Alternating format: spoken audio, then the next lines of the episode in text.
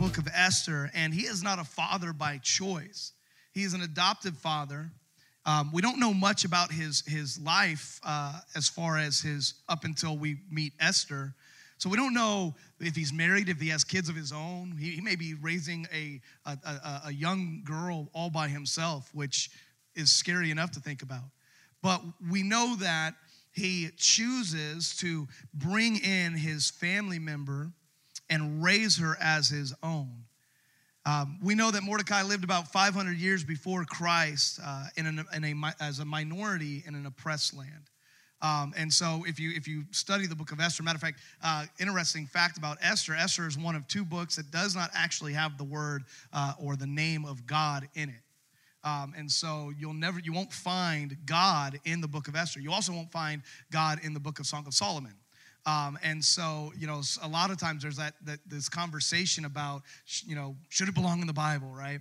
Uh, but there's so many great biblical lessons that we find through esther and, and studying who she was and studying the story of, of what happened uh, there so many of the Jews had returned to Jerusalem because during the period of 70 years of captivity, uh, the Babylonian had ended. So, you know, King Nebuchadnezzar, he takes all of the, uh, he takes control of the Israelite nation. He, he brings a bunch of them. We remember uh, Daniel and uh, Shadrach, Meshach, and Abednego and all of that. So we get to the 70 year end reign of that. Uh, the Persians, or what the Bible calls the Chaldeans, had overcome the Babylonians and been uh, strangely kind to the Jews. So we get to this end of the 70 years, and and and now it's kind of they've they've kind of you know become friend-ish, you should say you could say. Consequently, Nehemiah, Ezra, and Zerubbabel, prophets and leaders of, of the Israel uh, during that time, led three different expeditions from the city of Susa, or the area of Persia, back to Jerusalem. But there were some who chose to remain in this land, this non Jewish land. And what you find as you look at the book of Esther, it's the only account in the Bible of the Jews who chose to remain in Persia after the captivity. An interesting insight into the lifestyle and the ways and the means of those people who stayed behind. So, you know, the, the Israelite nation, they kind of moved together and they got split up at some point. Uh, there was uh, Judah, and then there was the other 11 tribes, right? And then there was the this takeover of the babylonians and and the splitting. And and as we get to the end of that you get to nehemiah right where we read the book of nehemiah where they're rebuilding the wall of the city and people are coming back. Well there is a group of people that stay in persia and that's where we get the story of esther and mordecai okay so I say all that just kind of give you an idea. I think it's good to know kind of like what's going on in the heads of people as we're reading about them that it becomes alive. It's no longer just this story like a novel, but these are real people that lived uh, testimonies of their life. Now, it may have been a while since you thought about the book of Esther, and we've seen the movie and we, we focus in on Esther because she was queen, and, and the story's a lot about her, her, her growing up and her learning to, to do God's will in that. But I want to review a few of the characters that we um, interact with in the book of Esther. And the first of all, the one that we're going to focus on today is Mordecai. Mordecai is a key player in the drama of Esther.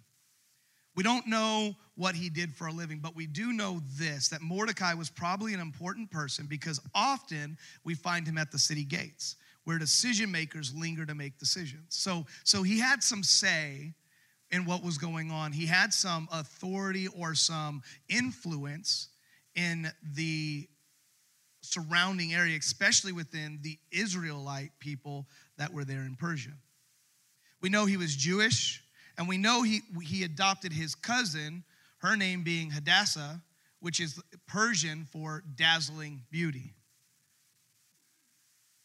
And this um, story already, like, it, it, you know that's why they make movies out of it. It, it, it kind of gets you all like wow like what happened to hadassah's uh, parents? And and i, I wish I, you know it's one of those things when we get to heaven like you want to find esther and be like so what happened? Like mordecai what what brought you to this point? And and esther how did you get here? And so her jewish name hadassah which is the persian name her jewish name is esther. And so that's how we know her. She is so beautiful that she catches the eye of king king xerxes Okay? Now, this king, uh, he is he is the man, right? This guy is like, he is just amazing. He is the king over 120 different, 27 different providences. That's a lot of rulers. That's a lot of ruling. That's a lot of authority.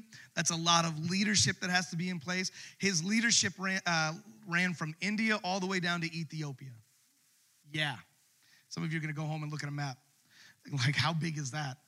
So he had a, a massive amount of, of people and places to rule over.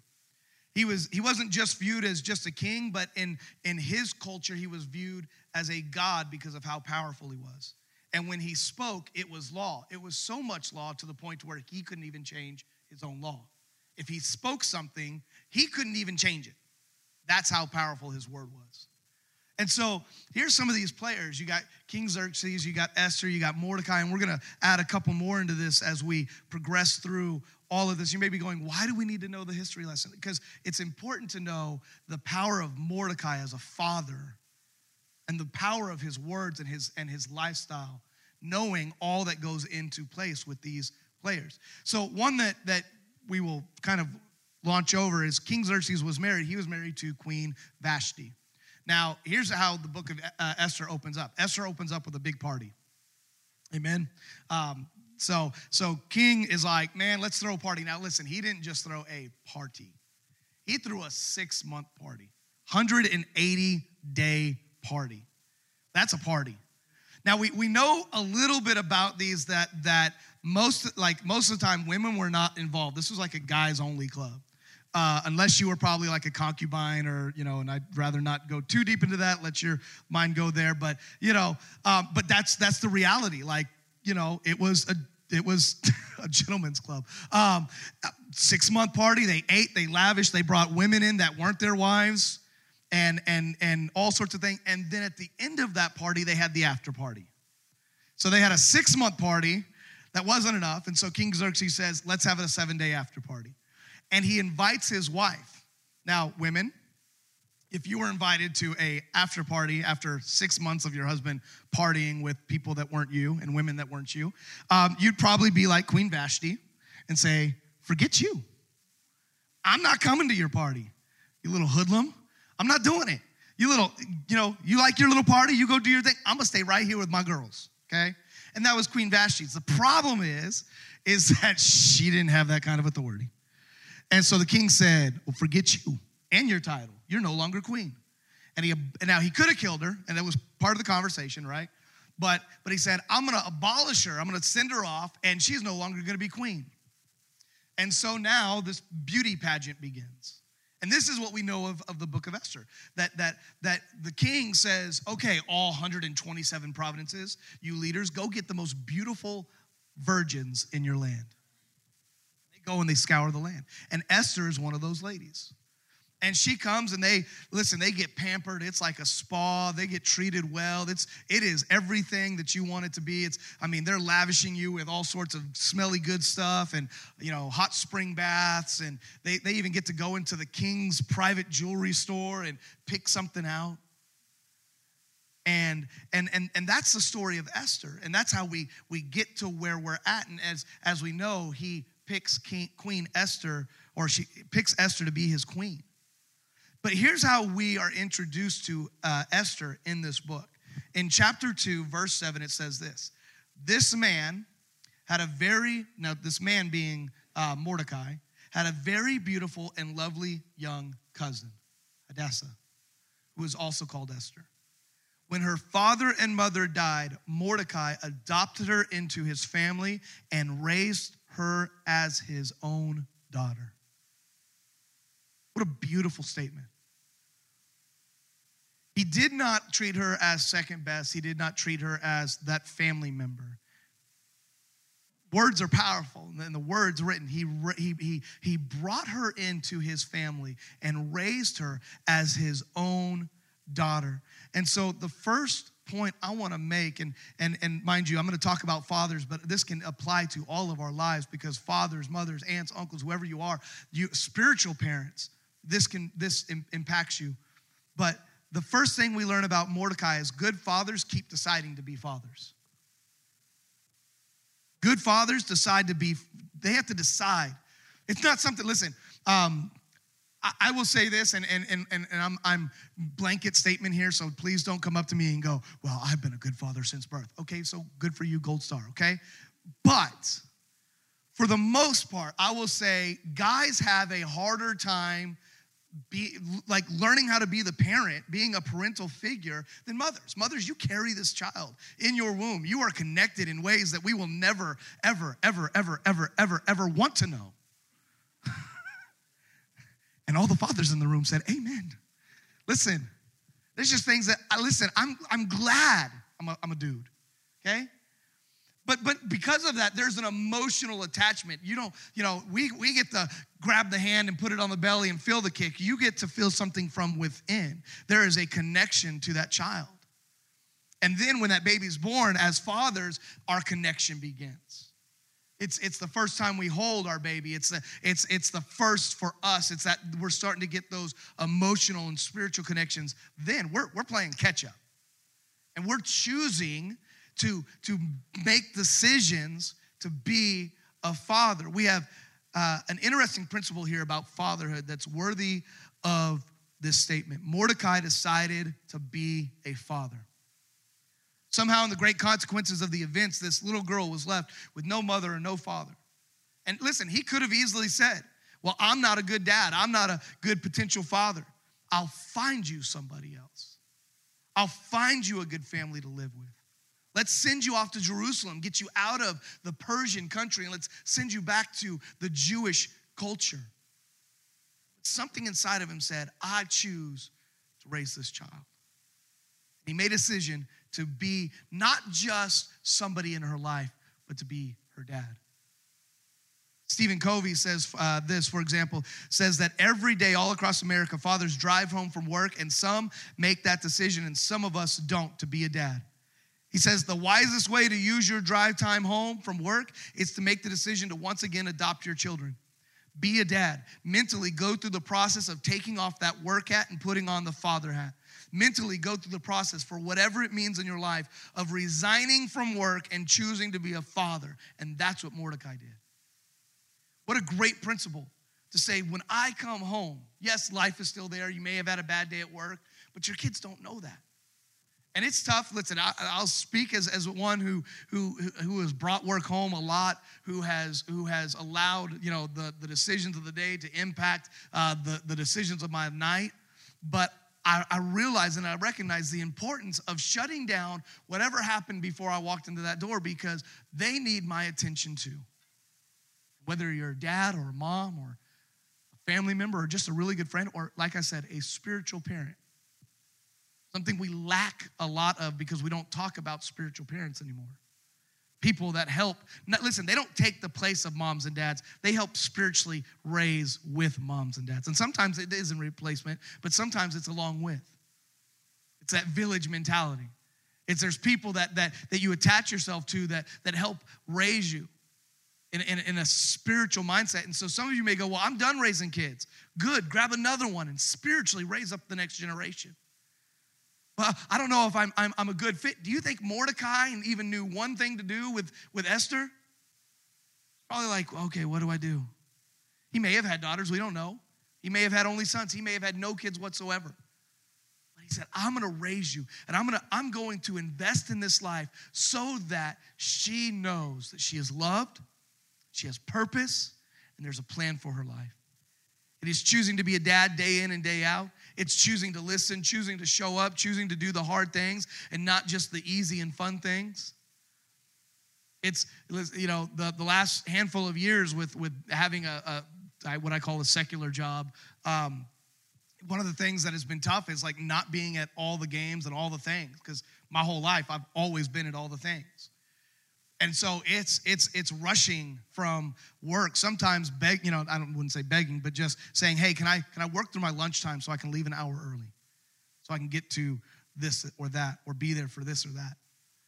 It's it's it's putting priorities where priorities are important because at the end of the day, and this is one thing that I think is so true, and it's not saying be a bad worker, but at the end of the day, your job will replace you.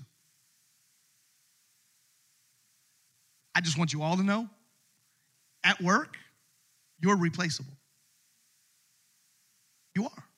If something was to happen to you tomorrow and you couldn't work anymore, the world moves on, but your family may not.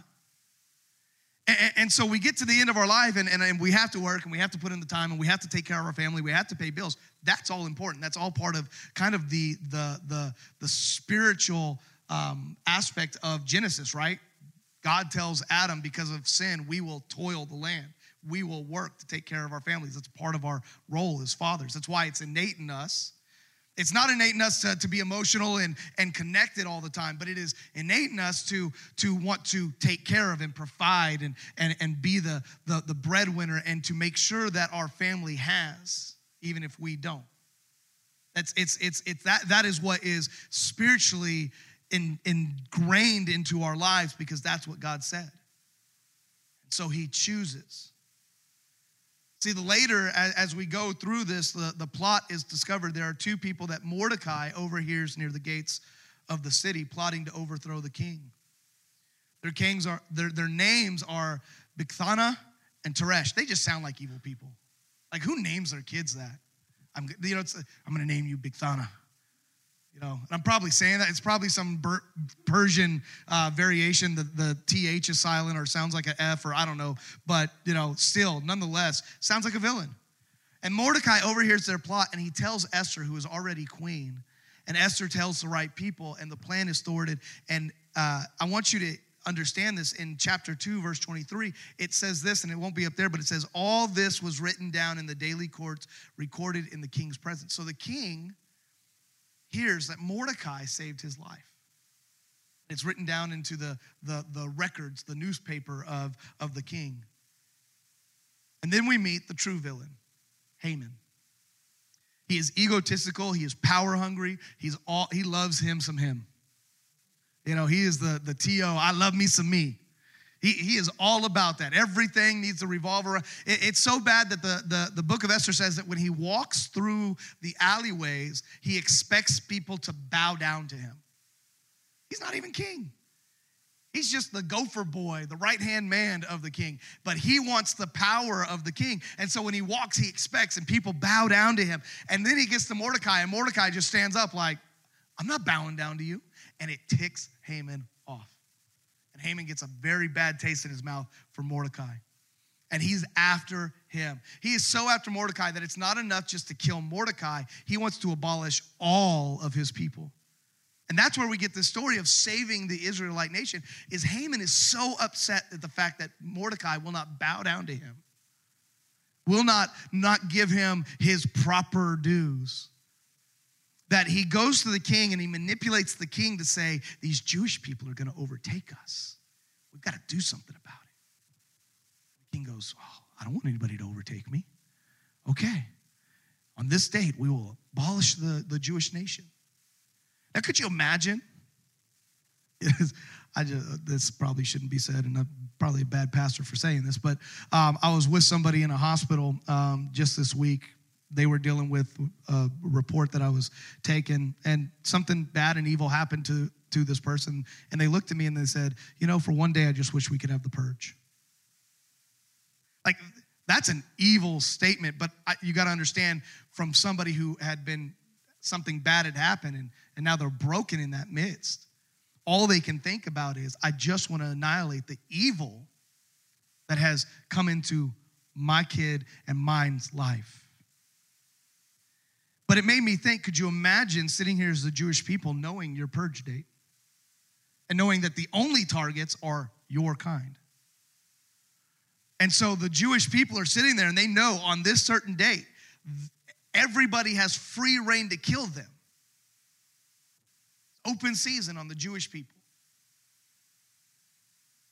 And so the story starts to unfold that Mordecai starts to press uh, Esther into what it looks like to be a leader. And even in the, that midst, he is choosing to be. He could have said, you know what? I'm done. I'm going to go into hiding. Esther's queen. She's good. I'm tucking, telling, running. Chose to be a father through it all. The second thing that we find through Mordecai is this that children catch character from good fathers. Now, we can pause here for just a second and look at another characteristic of a good father. Please note the, the built in character of Mordecai. If you are acquainted with the book of Esther, you know that before the story is over, she's going to demonstrate courage, courage that will save a nation. Where do you think she learned that from? Where do you think she got that? See, a crisis does not develop character. A crisis reveals character. I'm going to say that again. So, a crisis does not develop character, it reveals character. And so many times we get into crisis mode and we want things to change in our life. But the reality is, is that crisis just reveals who we are.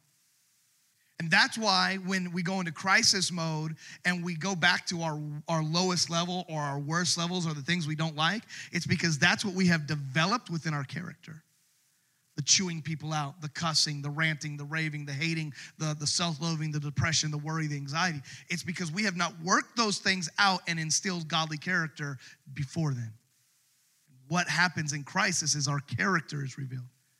And so here's Esther, and the crisis comes. And listen, this here's here's what I want to say about this is that building characters is not an overnight thing. And he, I, here, let me tell you where, where I think we get it wrong in the church is that we equate salvation to sanctification. Okay, let me break that down just for a second so that you understand what I mean. Salvation is free and happens in a second. The moment you say, I want to follow Jesus, bam, you are a follower of Christ. You're still going to make mistakes. You're still you, okay? But He has forgiven you, and He has said, Child, come follow me. Sanctification is the process once you say, I choose to follow you, to get out the old and bad stuff that has become your identity and to put on a new identity in Christ. It is the changing of the guard, it's the changing of the character, the values, and the morals in your life to line up in the image of Christ. That is not overnight, okay? And, and the problem at the, in the church is that we think we want to push sanctification on people the same time that salvation happens. Well, why aren't you better? Why do you still act that way? Why do you still say those things? Because I've only known Jesus for two months, so get off my back. You're about to see the BC uh, you know, version of me. Because, because your 20 years of following Jesus isn't in me yet. And so the character of Esther is the fact that could you imagine if Mordecai would have waited to raise her as a godly young woman when she became queen? She'd have got there and been like, sucks to be you. I live in the kingdom, I'm good. See, it was everything that he was instilling in her as a young age that she would use as an older young lady as queen. Crisis reveals the character from women. Let me tell you, uh, point that, that point number two, that character is not taught, character is caught. It's something that we can, listen, parents, you know this. We can say things over and over again. But until they walk through it, or until they see it in action, sometimes they don't get it. It's when they see it it's when they see you, when, when you say, hey, hey, don't say, don't, don't, don't go back and, and say bad things to people. But what happens, see, and, and, and we get those silly little stupid sayings, well, you know, don't, don't do as I say, do as I do. You know, or don't do as I do, do as I say, whatever the reverse of that is. Yeah, same thing. You know what I mean? Because we're, we, we want to we want to do whatever we want, but we want kids to be raised up a different way. It's why so many young people under the age of mid 20s walk away from church, but then when they get married and have kids, they go, I want my kids to have a good foundation. But you walked away from it. So, so it's it's reinstilling that it's not just do what I say, it's hey, let me guide you and lead you. Let me not just say something, but let me portray it. So if you want your kids or, or your, your nephews or, or maybe uh, I'll talk to the teachers in the room, you teachers, you want to change a culture, they've got to see it in you before they hear it in you. And all of us. Why the world goes, why should I fill the church when, when, I, when I hear you say something, but I see your lives something else? And it, listen, once again, it's not about perfect, right? But it's about striving to look like Jesus. I want people to ask me why I am, I am different. Not perfect. Why are you different? What, what is in you that when, when, when crisis happens, you're not going into freak out mode? Well, it's because the character that I built in me. And we want people, we want children, we want the next generation. We have got to stop telling the next generation, oh my God, your generation's going to hell in a handbasket. Lord Jesus, come. What are we telling them? You're not valuable enough for Jesus to not come because you're going to screw it all up. Why would they want to follow Jesus then? Do I want to go to heaven? Absolutely. Do I want him to come today? I don't know. If he came, I'd be excited. I know that much. Like I'm not I'm not afraid of where I'm going. I know I know I'm going. But can I tell you, like I, I kind of like living here, doing my life. I, I think that that Christians that are just looking like living their life, looking for the horn, like hey, Jesus coming, trumpet soon, like they're useless. They're useless. They're so heavenly minded, they're no earthly good. And what are we teaching our next generation? Don't worry about how you live. Just look at look towards Jesus because he's going to come soon. Don't worry, just keep looking up. No, live your life. And live your life so focused on Jesus that you make a difference and you take people with you when he does come.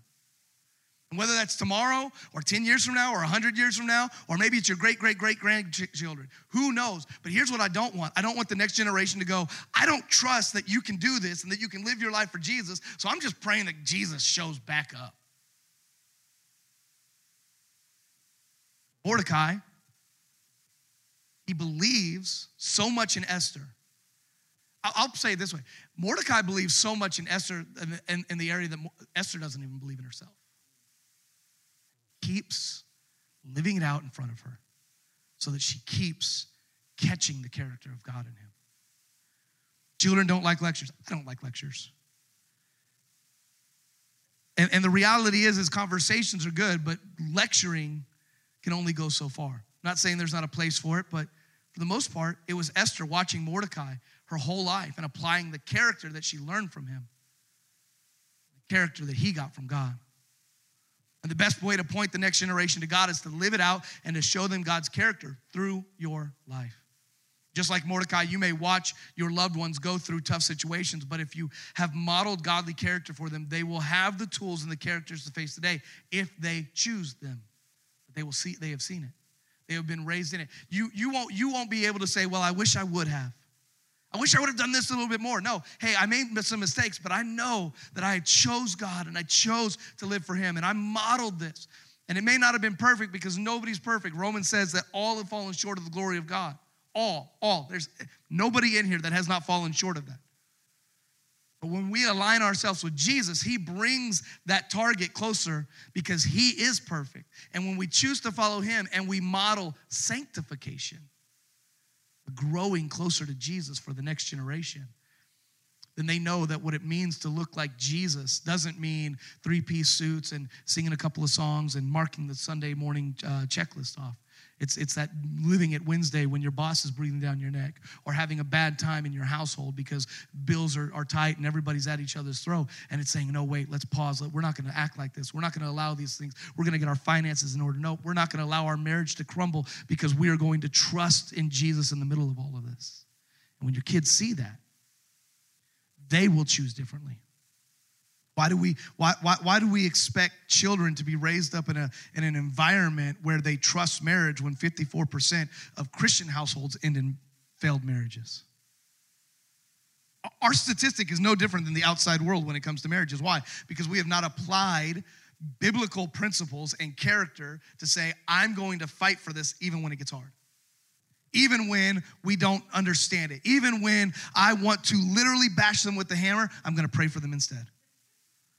And if y'all don't have those moments in your marriage, I'm sorry.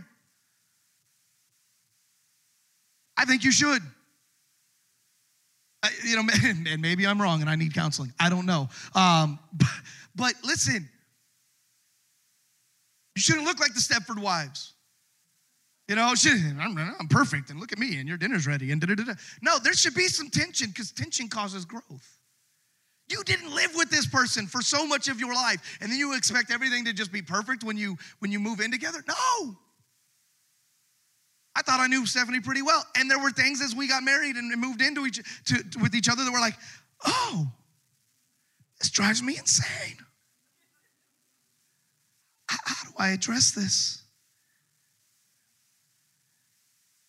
It's, it's, it's the learning how to have a godly character in the middle of all those relationships, in the middle of those moments, whether it's marriage or work with kids. And Mordecai, he lives this example out for Esther so that when Esther has to make hard decisions, she goes back to what she, has been modeled for her. What are we modeling for the people in our lives? What are we modeling for the next generation? If we want a generation to, to love Jesus and, and enjoy church, then we've got to show them that church is enjoyable and that being a Christian and, and being in community with other believers is enjoyable. Lastly, the, the third thing that we can learn from Mordecai is good fathers challenge their children to live for a purpose. I love this point. It's tough. You, you are not supposed to just be your, your, your, your, your kid's friend. More times than not, under the age of 18, they, you're not, don't be their friend. Just say it that way. I wasn't my parents' friend at 17. My parents were like, hey, let's go hang out. Hey, we're going to do this together. Like, no, I'm not. You're my parents. Nothing to do with you. Love you, but it was just, you know, and, and it's same with most of us. I mean, I loved them and I loved hanging out with them when, when you know, at whatever gatherings that we had to be, but, but I wanted to be with my friends. I wanted to, you know, I wanted to do the things. And as I got older, I realized that it, it was because I had values and I had rules that I had to uh, live with that my other friends did not have. I didn't like that. Right? And, and so, but they were breathing purpose into my life by saying there's guidelines and there's, there's, there's regulations, there's rules that you have to abide by that are going to make you a better human being.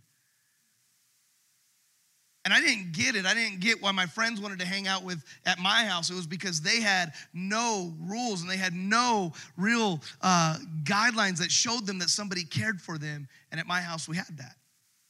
I didn't like it, but that's because I lived in it, right? And when news gets out uh, that Haman, through the king, has ordered the death of all the Jewish people, Mordecai challenges Esther to use her position to save the people. He challenges her to live for a purpose. And we're going to read um, quite a few verses here. So just hang out with me. Um, we're going to read the first uh, part of Esther 4. And it's probably the part that most of us have, if we've read Esther, this is the part that we remember. It says this When Mordecai learned about all that had been done, he tore his clothes, put on burlap and ashes, and he went out into the city, crying with a loud and bitter wail. By the way, this is a Jewish culture thing that when, when, when something spiritually was bad, they would rip their clothes, they would pour ashes over the head, and they would, they would fast and they would mourn publicly so that people would know. Okay? He went as far as the gate of the palace, for no one was allowed to enter the palace while wearing clothes of mourning. And as news of the king's decree reached all the provinces, there was great mourning among the Jews. They fasted and wept and wailed, and many people lay in burlap and ashes. When Queen Esther's maid and eunuchs came and told her about Mordecai, she was deeply distressed. But look what she tries. She tries to fix it the wrong way first. She sent clothing to him to replace the burlap, but he refused it. She said, listen, listen, let's just, let's just act like it's okay though. He said, no, no, no, no, no. I didn't raise you that way. We're to address the situation. You're to, you're to have a part to play in this, darling. Then Esther sent for Hathach, one of the king's eunuchs who had been appointed as her attendant, she ordered him to get to go to Mordecai and find out what was troubling him and why he was in mourning. So Hathach went to, out to Mordecai in the square in front of the palace gate. Mordecai told him the whole story, including the exact amount of money Haman had promised to pay into the royal treasury for the destruction of the Jews. Mordecai Mordecai gave Hathach a copy of the decree issued in Susa that called for the death of all Jews. He asked Hathach to show it to Esther and explain the situation to her. He also asked him to direct her to go to the king to beg for mercy and plead for her people. So Hathach returned to Esther with Mordecai's message. Then Esther told him to go back and relay this message to Mordecai. And now we're getting this conversation between Mordecai and Esther. It says, All the king's officials and even the people in the province know that anyone who appears before the king in his inner court without being invited is doomed to die unless the king holds out his gold scepter. And the king has not called me for, uh, to come to him for 30 days. So Hathach gave Esther's message to Mordecai, and Mordecai, Mordecai sent this reply to Esther Don't think for a moment that because you're in the palace, you will escape when all other Jews are killed. If you keep quiet at a time like this, the deliverance and relief for the Jews will arise from some other place, but you and your relatives will die. He's literally saying, if you stay quiet, I'm gonna die too. Who knows if perhaps you were made queen for just a time as this? He did not back down and give hard truths in the moment where hard truths were needed. So many times we're, we're you know, and, and I, I never say things like this quite right because I'm just kind of blunt. But, um, you know, we, we have catered to a culture for the younger generation that has made them feel like they can't hear hard truths. We'd rather patty cake and give them uh, false hopes and false narratives than to just tell them like Mordecai did Esther. No, no, darling. You may be in a place where you have authority and you may have some some some pull, but I promise you that when God does what He does, if you don't use your position to to promote Him, He's going. He's not going to save you.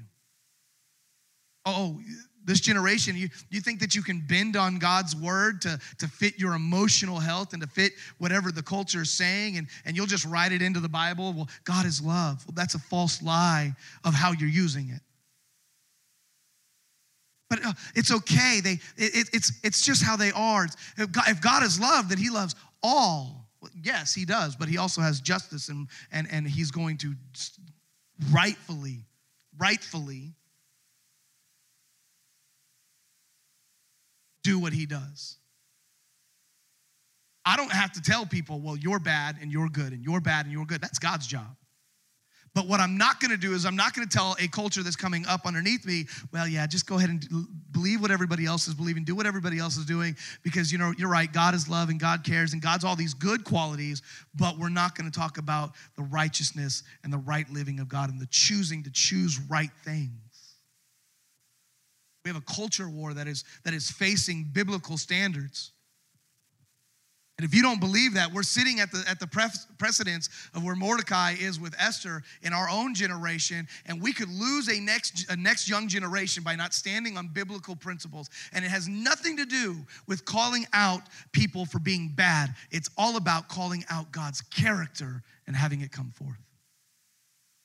We will lose a generation if we believe biblically godly character is not lived out every single day.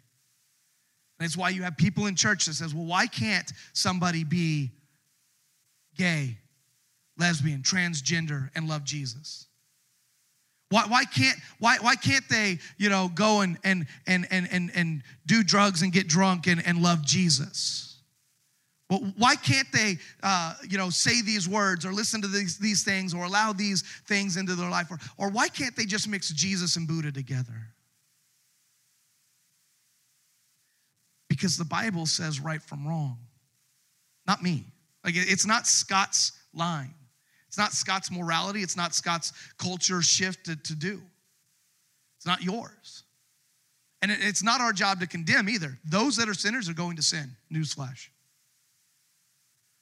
And that's where for me the frustration becomes is that is that we're trying instead of changing people's hearts, we're trying to change legislation. Let me say that again.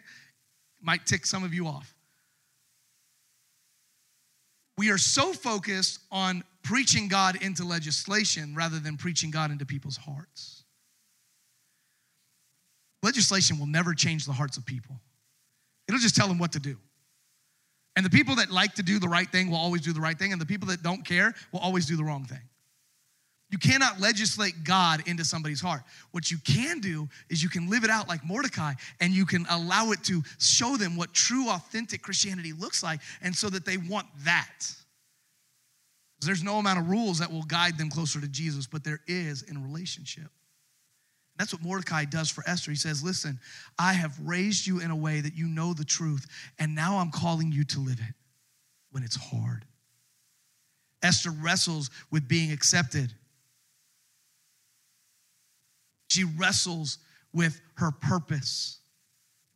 And Mordecai challenges his daughter to live up to the calling of God of her life and not down to the culture in which she lives because God will use someone if he refuses, if we refuse our purpose. God will use somebody else to fulfill his purpose. Esther is confronted with this in a loving way. Daughter, don't think for a moment that God has not given you a purpose here. Don't waste it because he will find somebody else if you say no. We've got to raise up the next generation. We've got to raise up our friends and family. We've got to raise up our peers to hear the truth in love and kindness and know that there's a good God that wants good things in their life, but He has given them a purpose. And it does come sometimes with a hard line draw. We all have a for such a time as this moment. And sometimes we need a Mordecai a father figure, a mother figure, a, a, a, a, peer that, that, that can speak into our lives to speak up the truth. Fathers should want kids to succeed, not just financially or with their families. Be happy, but fulfill God's purpose in their lives. Parents, let me speak to you. Future parents.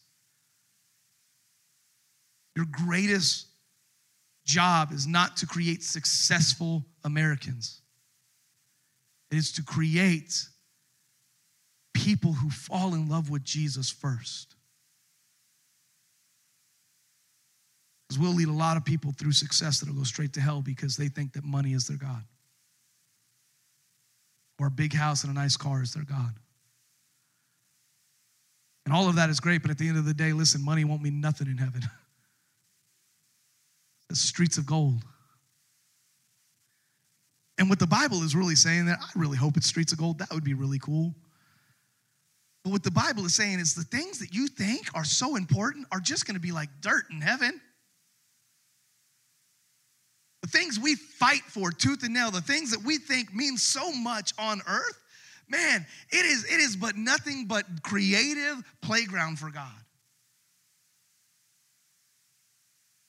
We get up there, there's gonna be colors that we don't even know what to do with. Colorblind people are gonna be so excited. Oh my God, is this what earth was like?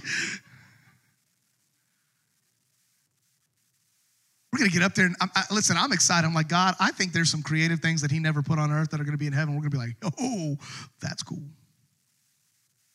That's cool. Why? And all he is, all he is trying to get us to pinpoint out is this is not our home. This is not the end result. If I die for the cause of Christ, then so be it, because I know that there's an eternal value somewhere else with him. So, so parents, fathers, fathers, let me, let me speak to you on Father's Day. You have such a vital role. I said this the other day. Um, I believe I said this the, uh, the other week that, that a household that follows a father who, who follows Jesus is 84% more likely that everybody in that household will follow Jesus. And when it's just the mom, only 17%. Mom that doesn't devalue you. That just shows the, the spiritual value of a father who loves Jesus. We've got to get over this, uh, the, the equality aspect of this, because moms, you play a, a vital role that we will never be able to meet. But a spiritual household ran by their father will change people's lives. We need men to step up and live biblical, godly lives and stop relying on the ladies to do that for their kids and for the church. We have a great mixture. I, am proud of our church. I'm proud that we have men that love Jesus, that are willing to serve, that are willing to show up, that are willing to do the things that a lot of churches have 80% women in their uh, church and they're trying to run men's ministries with sneaking women because there isn't even enough men to show up and do the things. How do you expect young men to follow when there's no men to look at? I'm proud of our church we look around and there are many men, many fathers, many, many guys that are saying, I want to follow Jesus and I want the world to know that I am going to live the closest that I can to him. It's important that men live it out. So we know the end of the story. They pray for three days, they fast. Haman, uh, I, I, love, I love how the story ends because, because the king, um, the queen goes before the king and, and she does what she, listen, ladies, you know what you're doing. You know what you're doing. When you need a man's attention, it's like two ways to a man's attention. You're gonna look good or you're gonna cook something good. You'll get our attention, I promise you. Okay?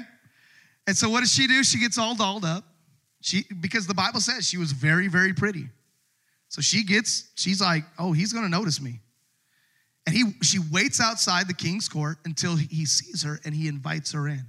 And she she goes before him and says i want listen she doesn't say i need you to do this. Hey i know uh, you, you got me here. Okay now here's what i want you to do. I want you to save the jewish people no what does she do? She goes king all i want to do is cook you lunch oh well shoot. Okay Okay, can you invite Haman with you? Now, Haman's starting to get a big head. Oh, yeah, I was invited with the king and queen. They have lunch, and then the king at lunch says, Hey, so what do you want? Now that I've seen you pretty and I've been fed by you, what do you want? And she goes, Will you have dinner with me tomorrow night? Sure. Haman, will you come too? Now Haman's like, Oh, yeah, um, I'm the man. I'm the man. He goes home and he starts telling his family, Oh my gosh, this is so great. Well, the king can't sleep that night and the king starts wrestling. You know what he does? What do you do when, when, when, when you want to fall asleep? You put something boring on, right? Whether it's TV or, or uh, music or, or you put something that's going to put you to sleep. So what does he do? He asks for the records to be read to him. He asks for the newspaper to be read to him. And what, what do they read? By chance, when Haman or when Mordecai saved the king, and the king goes, wait a minute. Did we ever do anything for Mordecai? Like, no. The Next morning, Haman rolls in. He's like, What's up, King? He goes, Hey, Haman, I was wondering, what, how should, if we were going to honor somebody, would you honor them? And here's, here's, here's what egotistical, narcissistic people do. He's like, oh, the king wants to honor me. I'm having lunch with them. I'm having dinner with them. Now he wants to honor me. He goes, man, king, I'd put a robe on him that, that you've worn. I'd put the crown on that you've worn. I'd put him on one of your horses. And then I would take one of your servants and I'd prance him around town saying about how great he is. He goes, great. I want you to do that for Mordecai. Haman is fuming. He builds a 75 foot tall uh, stick with a, yeah, gallows with a point on it. Like, he's like, I'm gonna put this man's head on a pole. Could you imagine? He hates this guy. He has a death date for him. And now he is marching him around by a horse with all the king's stuff going, Mordecai is so great. Mordecai is so wonderful. The king loves Mordecai. They get to dinner. And the king asks Queen, What is it that you want? He says, I want to know why you want to kill my people. Could you imagine being faced with that by your wife? He was so stunned and angry. And she looks at him and she goes, You're allowing him to kill my people. He gets up and he's angry and he leaves the, the dinner. And when he comes back, he finds Haman begging Esther, please, please don't, don't do this to me. I'll do anything. But what it looks like is that he's advancing on her. And now he's even more mad. And now Haman doesn't get a say. Gallo. And to be the kicker of it, Mordecai takes his place as the right hand man to the king. See, we should never underestimate the influence of a good father. Reese, you can come up.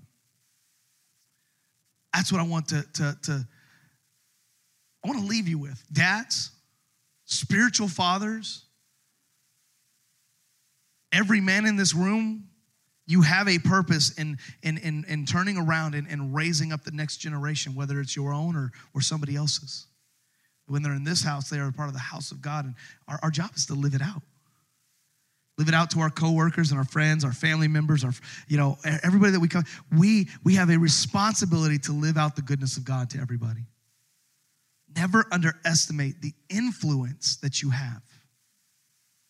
One of the most shocking statistics that I ever read that I that I relay to teenagers for many many years as a youth pastor was that at any given time you have 10 people looking at how you're making decisions. It's a national statistic. At any given moment in your life, you have at least 10 people. Some of you going, I don't even have 10 friends. How are they looking at me? You don't even know who's looking at you. Looking at how, how do you make decisions? How, do you respond to the, the, the bad things in life? What are the most important things in your life? And they're looking at all of those things and they are it's helping them decide what life should look like and what values they should have.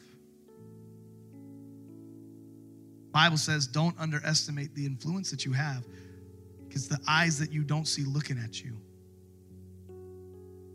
Mordecai, the only person he was worried about was who, what Esther. But you, how many people do you think looked at Mordecai because of how he raised Esther? Said, man, that Mordecai, that dude's so cool. He's got it. I like Mordecai. He, he always seems to have a coolness about him, even in a tough situation. Can you imagine how many Jewish people were freaking out and Mordecai's over here going, God's got a plan. God's got a plan. I'm listen, God's got a plan. Calm down. And I talked about this uh, a couple weeks ago when we walked through bankruptcy and lost our house and da da da da da. And everybody was running. Oh, Pastor, I'm so sorry. It's like, no, I'm good. I'm good. I'm good. We got a house. We got. We're, we're good. We are good. How can you be like this? Because it's just stuff. Because I know who my God is. It's because I don't want my kids to think that things are more important than God. I don't want people that I'm raising up spiritually to think that that that things, that money, that that that stuff can shift my my viewpoint of of trusting God in the moment. And if I trust God in the good, I need to trust him in the bad. The struggle. That that when all things are good for me on a on a uh, uh, political level, right? Because the church was living in some good heydays at times. I ain't gonna lie. Even recently, right? I'm not saying I'm a big Trump fan. I'm just saying that some of the things and people that he put in place, it was beneficial for the church. We had some good protection. And right now, like, no, like they're, they're like, they, they hate, like, there's a lot of people that are out to get us.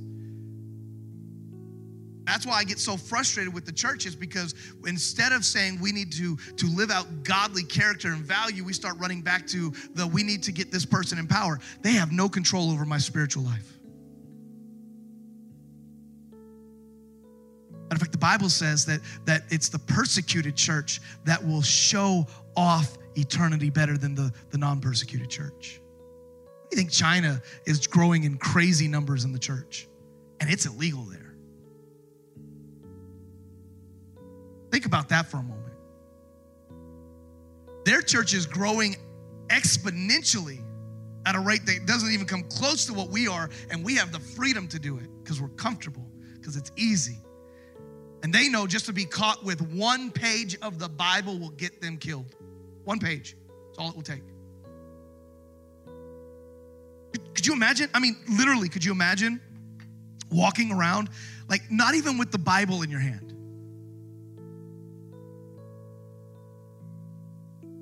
You're walking around with a folded up page of the book of John. And if you're caught with it, it's death. Most of us have like multiple Bibles in our house. How do we do? I mean, this one stays at the church for the most part. But I'll look at when I'm here. Why? Because we got more at the house. I've got it on my phone. We have this freedom. And the next generation can get more comfortable if we don't live it out in front of them. The call to be a Mordecai. Raise up a next generation. He was an adopted dad. He didn't have to, he chose to. So let's choose. Just like Mordecai, let's choose to give value to every person that we have in our lives whether they're a child, whether a friend, a coworker, that we start to, to pour into them like Mordecai did with Esther and live out biblical value. So that people go, I want that. I want what you've got. Will you pray with me? I first want to say a prayer for you, dads. So if you're a dad in the room, I want you to, to stand up. I want to pray for you.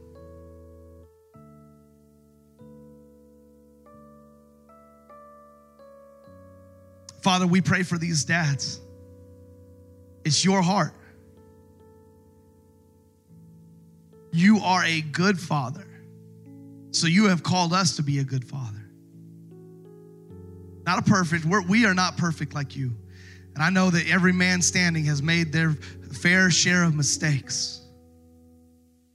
But God, I pray that their mind would not hold them to their mistakes, but God, they, their mind would be renewed to know that they want to live like Jesus. They want to make decisions with, with, with godly principles and morals and values in mind. God, that they want their kids to see the best of Jesus in them and not the worst of ourselves in us. God, I bless them because they love you. They are here. They are in the fight for their families. They are in the fight for, for eternity. They are in the fight for their community and their church. And God, I thank you for that. And I pray, God, that we would continue to lock arms as men to raise up our families and the next generation and our community to know the goodness of God. God, continue to give them that fight when the enemy wants to come at them, that they will live out Ephesians 6. They will prepare the battle with the right gear prayer and your word, holiness, Christian community will be the things that hold us together so that we can lead well. We bless these fathers.